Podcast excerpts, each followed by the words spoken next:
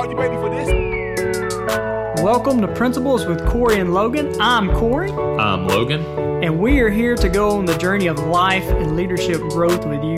Welcome to the Principles Podcast.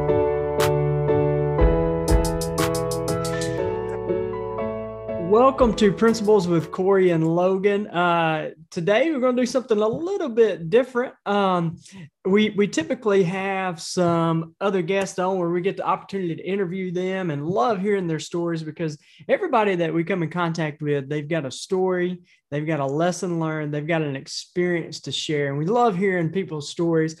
Uh, but doing something a little bit different today. Today is a solo episode. And um, another thing that's a little bit different today is typically we stay in leadership, personal growth, um, entrepreneur space. Today we're going to be in the faith space. And to, today, the title of our episode is The Heart of the Father. So I wanted to share something with you guys um, that uh, came to me the other day. I would, I had been praying. I, I caught one of my prayers is that um, I noticed that a lot of my prayers were kind of self centered and self focused. And then I started praying and I needed to shift. I realized that I started praying that, God, what is your heart?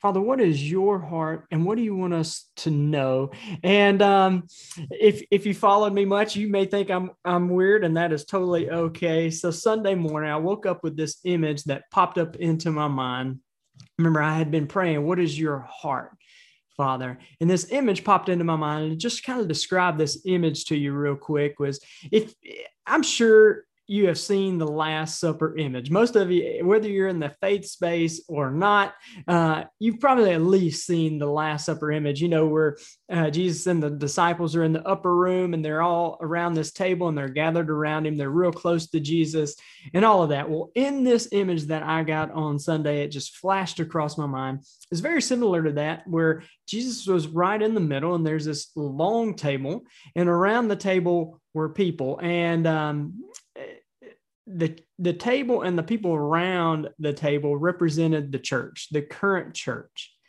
And at the bottom of this image was this very chaotic scene, very chaotic scene. There was a lot of violence, there was a lot of protest, there was a lot of anger, there was sexual immorality, just super chaotic scene. And in this image, Jesus was right in the middle and he was longingly and lovingly looking out at this chaotic scene and almost tearfully you could see a tear coming out of his eye as he looked out at this chaotic scene. Well in the in the image that i got that was slightly different from the last supper scene in the last supper scene you can see everybody's close to jesus and even john is laying over on his chest. Well in this scene there was a separation between Jesus and the people close to him. In fact, the guy to the right of Jesus was a, was far away, but he he had alcohol and he was drinking alcohol and he was getting drunk. He was drunk, and it wasn't the fact that he was drinking alcohol. It wasn't the alcohol. It wasn't even the fact that he was getting drunk, but why he was getting drunk.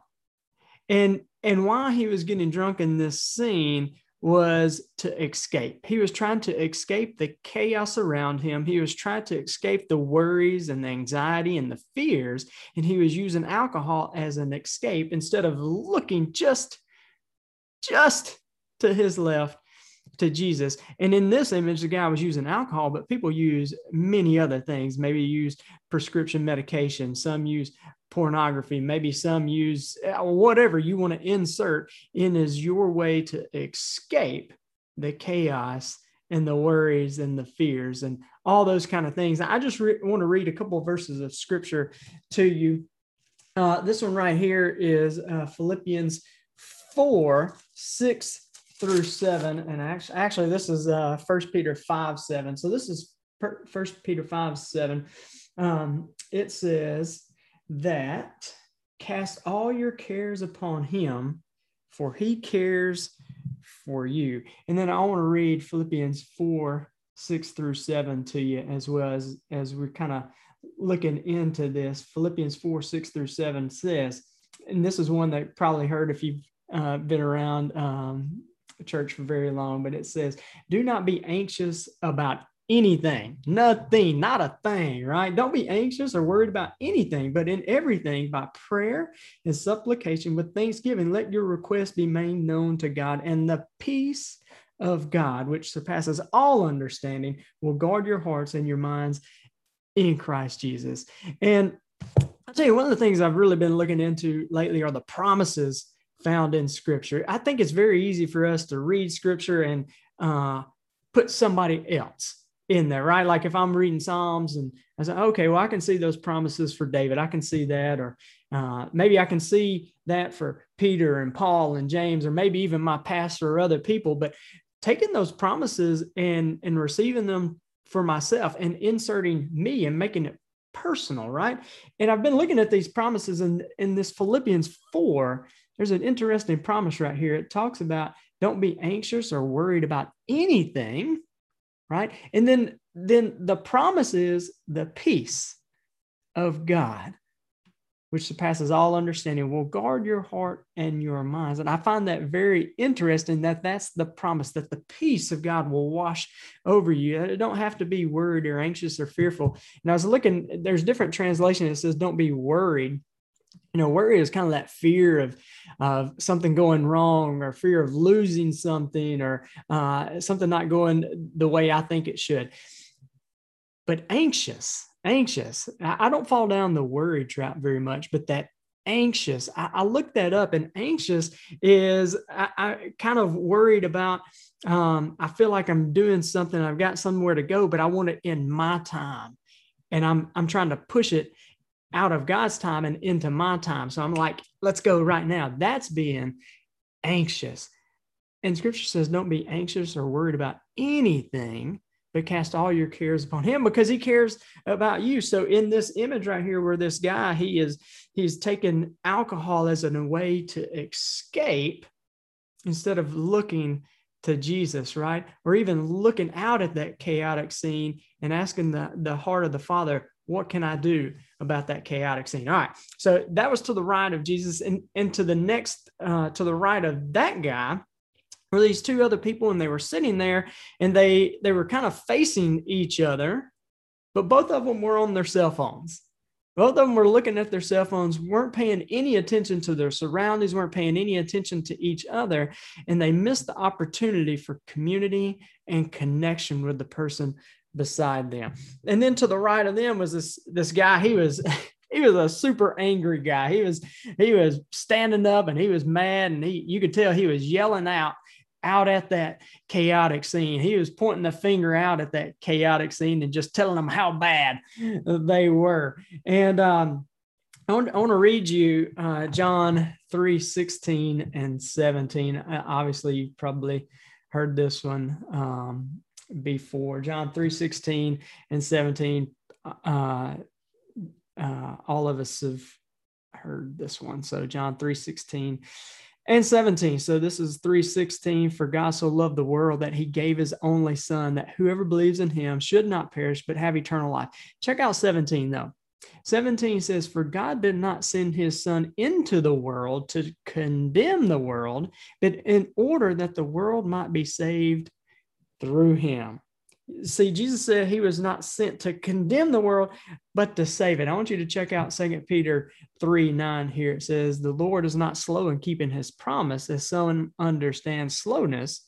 Instead, he is patient with you, not wanting anyone to perish, but everyone to come to repentance. Not wishing that anyone should perish, but that all should come to repentance. I got one more verse of scripture here for you and then I want to kind of talk about this guy who's standing up and he's yelling out at the chaotic scene, just telling the chaotic scene how bad they are. So this is Ezekiel 33, and I'm going to read you Ezekiel 33 11, but kind of give you a, a little bit of a backstory on this. Um, the word of God comes to Ezekiel and says, Son of man, I make you a watchman over the house of Israel. And here's what you're going to do. If I give you a word to go say to someone or to say to the house of Israel to turn away from their wickedness, and you don't go tell them, that person is going to die in their sins, but their blood is going to be on your hand. If I tell you something about someone or the house of Israel to warn them, and then you go back and you do warn them, but they don't turn from their sins, then they're going to die from their sins, but their blood will be on them and not on you. So this is Ezekiel 33 11. It says, Say to them, As surely as I live, declares the sovereign Lord, I take no pleasure in the death of the wicked, but rather that they turn from their ways and live. Turn, turn from your evil ways. Why will you die, people of Israel? So Jesus, uh, God, He does not have a desire to see uh, people people die in their sins. And this guy who's standing up, he's yelling out at the chaotic scene, telling the chaotic scene just how bad they are. You know, we tend to look out at this chaotic scene and all the bad stuff of the world through our own eyes, and we start to get condemned and we tell the chaotic scene just how chaotic it is instead of looking out through the loving eyes of Jesus. Anyone, I'm, I'm telling you guys, anybody can call out the dirt in the lives of other people. Anybody.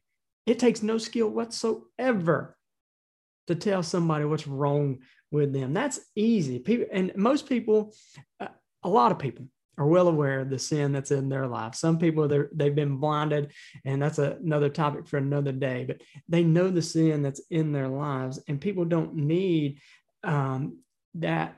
And, and let me tell you this: the way I say it in leadership is, as leaders, we want to be the ones that call out the diamonds and gold in the lives of other people. It's easy for people to tell tell people all the mistakes that they've done and it's not that we're making mistakes light and it's not that we're making sin light or the mistakes of the people we lead we're not overlooking those it's that we choose to introduce people to their potential, right?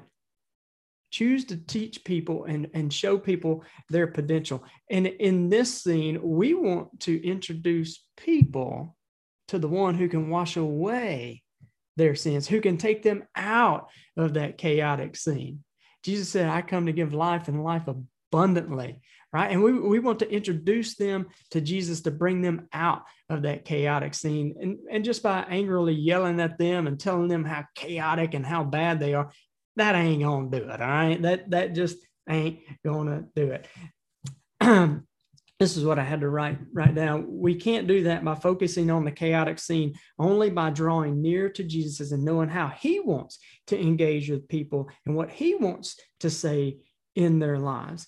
In Zechariah, it talks about not by might, not by power, but by my spirit but my spirit. Holy Spirit knows exactly how we should respond and engage with each individual. And instead of yelling and focusing on the chaotic scene, we look to the table to where Jesus is and see what he wants us to do, how to engage. There's an interesting story in the Old Testament where David is going up against the Philistines and he goes to God. And there's seven times this happens. He goes up to God and he says, Hey, um, should I go up against the Philistines? And God's like, Yep, go up and get them I've given them over to you. Next time, same thing happens six times. Each time he continues to go to God to ask God for guidance. He, he didn't say, Well, you know, this is what God did in the past. I'm sure this is how he wants me to respond now. Each time David went to God, and on that seventh time, God said, Nope, I want you to go around behind them. I want you to wait till you hear the rustling in the trees, and then you go up. So it, it is key for us to press in to Jesus, press in the Holy Spirit and see how He wants us to respond in every situation and all things, all things bring to Him. So, all right, on the that was on the right side of Jesus. On the left side of Jesus, again we're talking about this scene that this image that i that i had on um, sunday. On the left side of jesus was this person and this person there was holding up a, a cell phone. They was you know they was doing like the selfie thing. They were taking their selfie and they were focused on themselves and on their own desires and on their own dreams. And they had plans to make a success out of themselves but they had left jesus out of the planning right? They had all these plans and all these dreams, and they were relying on their own wisdom, on their own knowledge, and they had left Jesus out of the planning. Another verse of scripture that you guys are, I'm sure, very familiar with uh, Jeremiah. Um, 29 11 says, For I know the plans that I have for you, declares the Lord plans to prosper you, not to harm you, plans to give you hope in the future. And you guys can go back and look at the context of that. But, but the promise holds true too that each one of us God has a plan for. And I don't know about you. Uh, scripture also talks about his thoughts and his ways are much higher than mine. And uh, I'm sure that any plan that God has for my life is far greater and far better than anything that I can come up with on my own. So um, instead of focusing on myself, need to focus on what God planned, God has planned for me. All right. So the last group of people in this image was there's this um it's kind of like a, a group of people, three or four people, and they were there was a TV on the table and they were all just all in to the TV. They were all leaned into the TV. They were totally checked out from the world. They were checked out from focusing on Jesus. They were checked out from looking out at the chaotic scene. They were just focused in on this TV, right? They had checked out and uh, they, they weren't focused on their surroundings or, or whatever. And it wasn't that they were watching the TV. That, that, that wasn't the real issue, but their heart set and their mindset was, I made it to the table. I made it into the kingdom. I got my ticket punched for eternity. So I'm good. I'm good. I'm satisfied. And they took themselves out of the world. They took themselves out of the world. They were disengaged from the world around them and they and they were focused on TV disengaged. And this is John 17, 17, 15 through 18 right here. Jesus is praying for his disciples here. He says, I do not pray that you should take them out of the world, but that you should keep them from the evil one. They are not of the world, just as I am not of the world. Sanctify them by your truth. Your word is truth. As you sent me into the world, I also send them into the world. We don't, he doesn't want us to check out and disengage from that chaotic scene. We are to go into the chaotic scene and introduce them to the heart of the Father. Last, last verse of scripture right here, Matthew 28. This is the Great Commission. Jesus came to them, all authority in heaven and earth has been given to me. Go therefore and make disciples of all nations, baptizing them in the name of the Father and the Son and the Holy Spirit. Right? The whole point of this image that I got is the Father God is saying that my people have become distracted, they've become disengaged. And he wants us to come back to him, come back to our first love. He says that I've come to give life and life abundantly. These these were living the satisfied life that people right there, but Jesus says, My people have become distracted by focusing on the things of the world, on business, on their own desires, on their own businesses. He says, He's saying, Draw near to me, look to me, and focus on me, and I will give you peace. Not the peace of the world, but the peace beyond your understanding. Look to me, and I will give you clarity and vision and direction, but you must draw near to me. Hey guys, I just wanted to share that with you guys today. I hope that has added value to you. I know this is a little bit different of a podcast episode.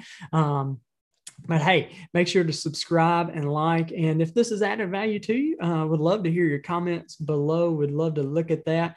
And uh, feel free to share with a friend or family member. We look forward to seeing you guys next time. Thank you. Thanks so much for spending your time with us today. As you go about your day, remember to ask yourself as a parent, child, sibling, business owner, customer, boss, teammate, would you recommend yourself, audit yourself, and change your life? Hey guys, and if you enjoyed this podcast, uh, take a moment, please subscribe, give us a rate and review on your listening platform. And hey, we value your feedback and it helps others find us. Are you ready for this?